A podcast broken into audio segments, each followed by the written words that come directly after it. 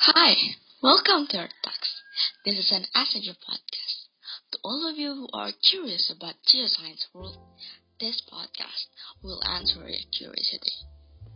Are you ready? Set your earphone on and enjoy.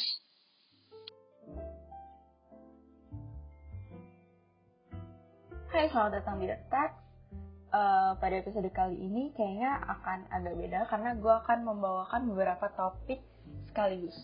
Nah, uh, jadi pada episode kali ini gue tuh akan membawakan beberapa topik dari suatu uh, yang cukup booming atau mungkin uh, dipublish pada Agustus hingga Oktober tahun 2020 ini.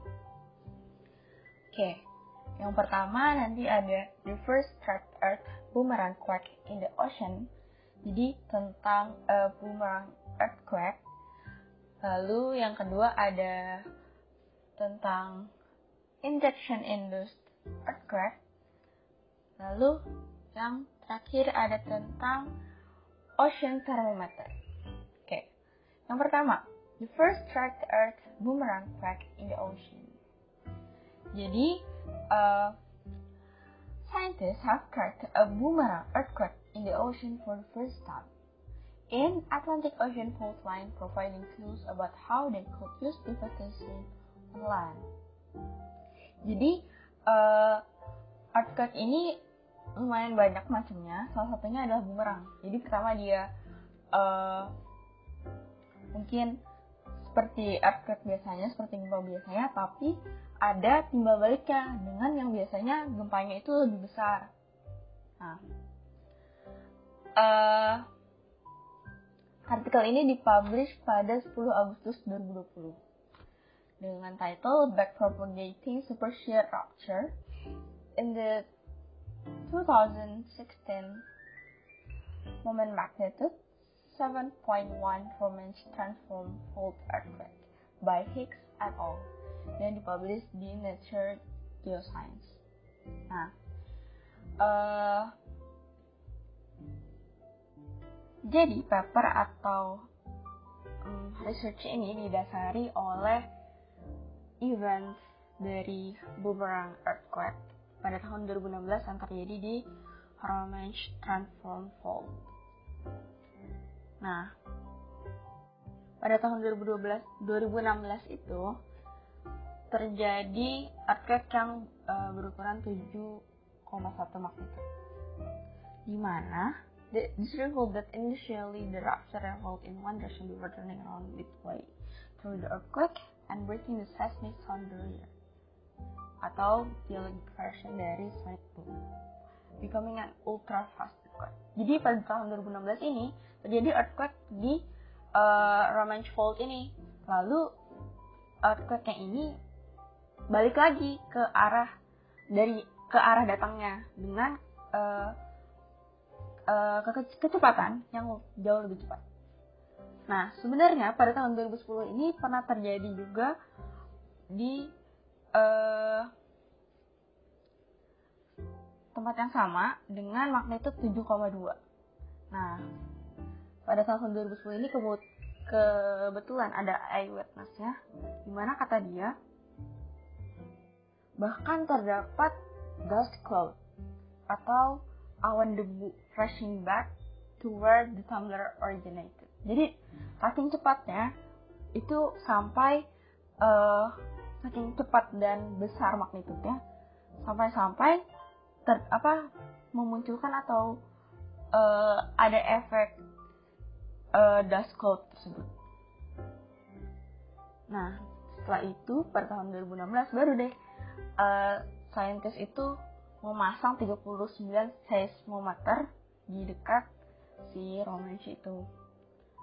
Nah, pernyataan ini tentang boomerang earthquake juga didukung atau uh, dibuktikan oleh Ryo Okwaki dari University of Tsukuba in Japan, di mana dia uh, melihat ada faint echoes atau gema samar uh, dalam event tersebut yang apa ter tertangkap oleh seismometer di dunia beberapa seismometer seismometer di dunia.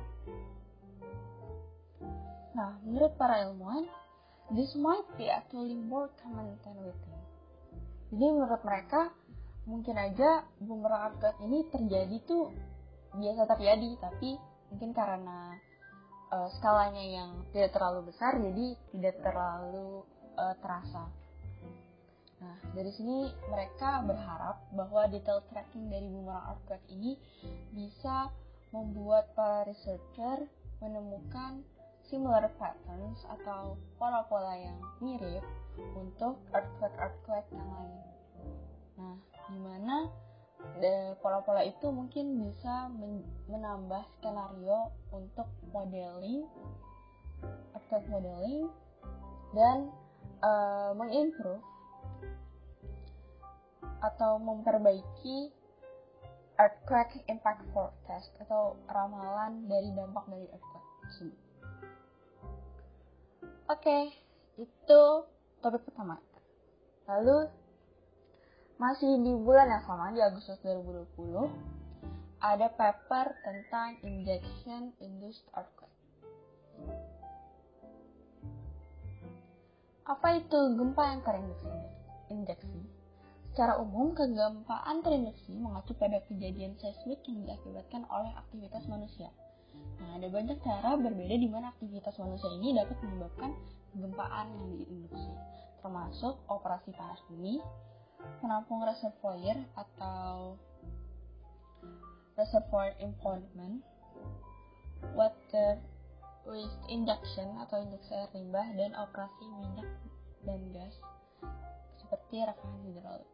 Nah, dalam oil and gas industry, industri gas, industri seismicity itu uh, has become synonymous with largest magnitude seismicity event, which are larger than what was observed historically.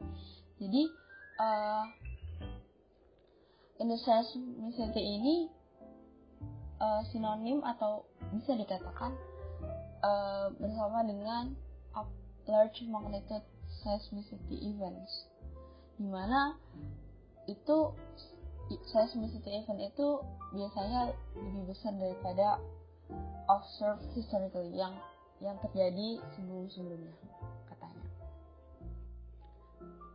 Nah, bagaimana induksi apa injection induced earthquake ini bisa terjadi? Nah, ketika kita menginjeksikan sebuah fluid atau uh, katakanlah air atau fluida yang terin kita injeksikan ke underground formations for storage or disposal. Nah, beberapa fluid fluida ini mungkin uh, berjalan atau menuju ke sebuah fault saat sesar. Nah, fluida ini bisa uh, membuat pressure that are acting on the fault.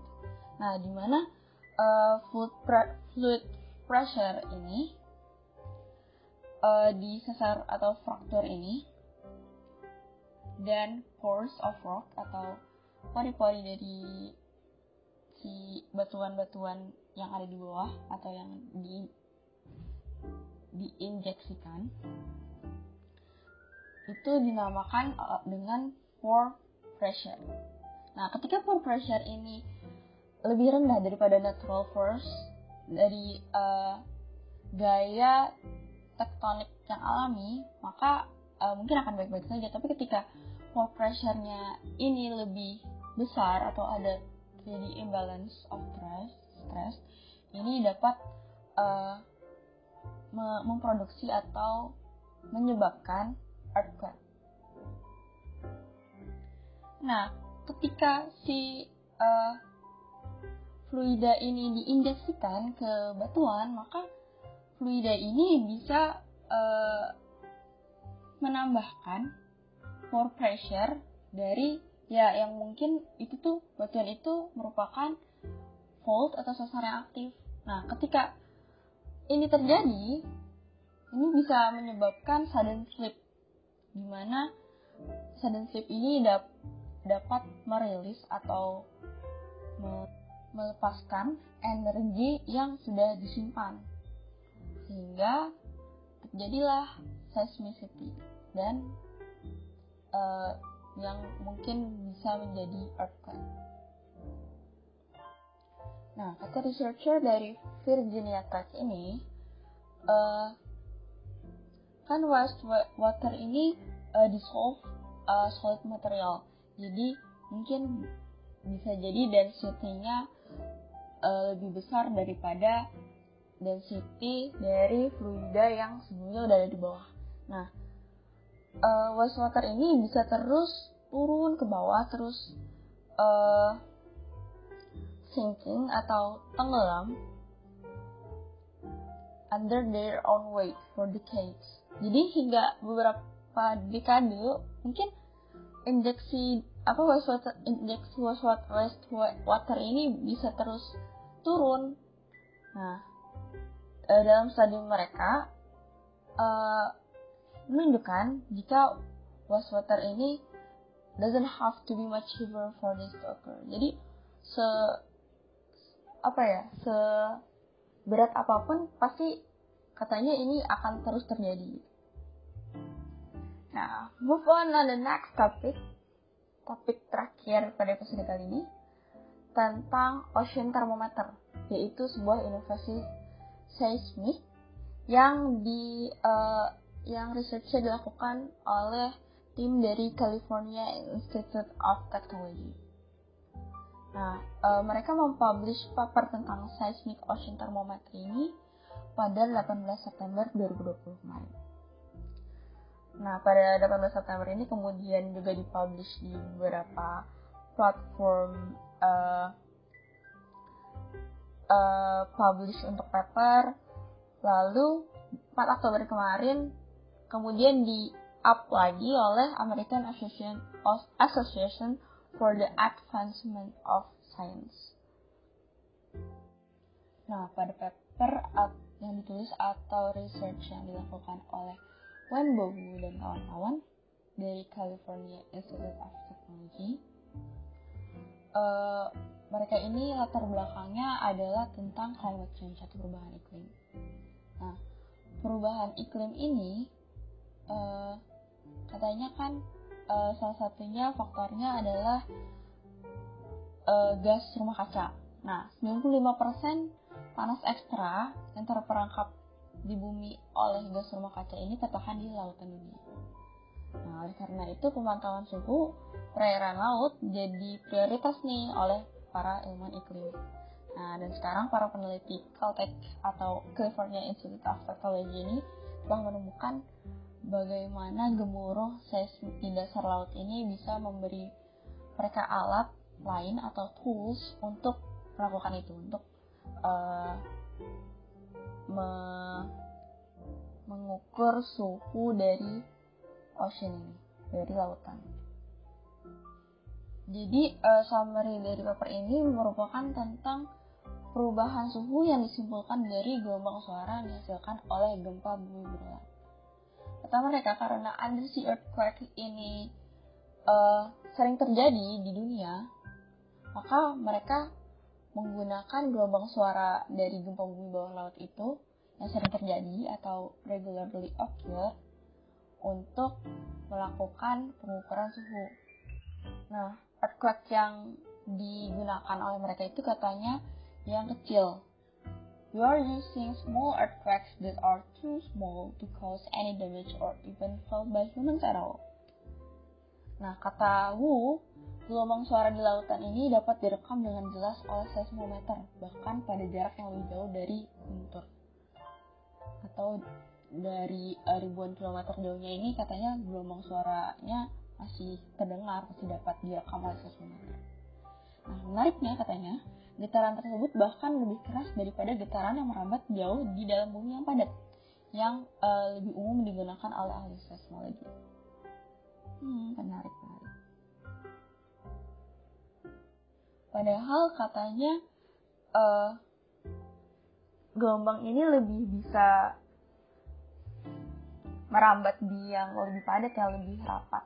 Tapi katanya di sini bahkan gelombang suaranya ini lebih keras daripada ketika dia tuh ketika gelombang suara ini merambat di uh, solid earth atau bumi padat.